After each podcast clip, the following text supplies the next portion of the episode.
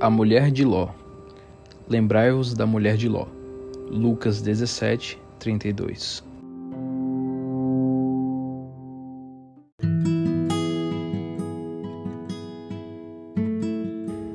Essas palavras foram pronunciadas pelos lábios de Jesus e soam como uma estranha advertência.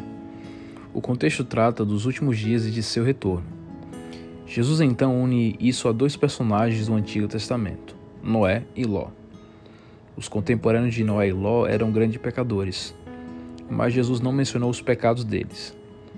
Curiosamente, ele faz referência às atividades ordinárias da vida: comer, casar, plantar, edificar. Esse é o aspecto central da questão. Consumidos pela marcha rotineira das coisas, eles estavam muito ocupados e não perceberam o que estava acontecendo. A advertência de Jesus não é contra as coisas comuns da vida, mas contra o perigo de torná-las nossa prioridade.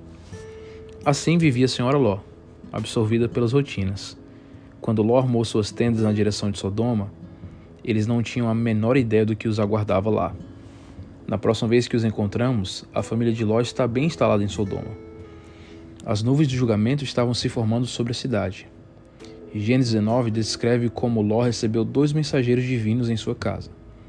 Eles ordenaram que ele reúna a família e saía. Ló tentou persuadir genros e filhas, mas eles não creram nele. Ló vivera muito tempo em Sodoma e perdera sua autoridade espiritual.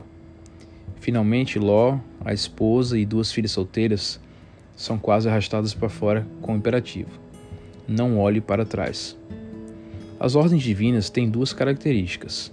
Elas são objetivas e são claras. Mas a senhora Ló desconsiderou a advertência olhou para trás e foi convertida numa estátua de sal. Lembrai-vos da mulher de Ló, diz Cristo. O pecado básico da senhora Ló é o pecado da desobediência. Seu olhar não é mera curiosidade, mas o resultado de muitos anos de rebelião contra Deus. Seu coração ainda estava em Sodoma e ela não soube apreciar a nova chance. Olhar para trás é sinal de uma mente dividida. A senhora Ló chegou perto da salvação havia sido levada para fora de Sodoma e colocada no caminho de escape. Ela estava quase lá, nos portões do ar, cidade de refúgio. Bastava dar alguns passos a mais, porém olhou para trás e pereceu com a cidade condenada. Essa é a tragédia do quase.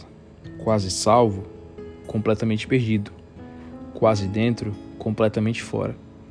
Os que estiverem quase salvos não serão em nada diferentes dos que estiverem completamente perdidos.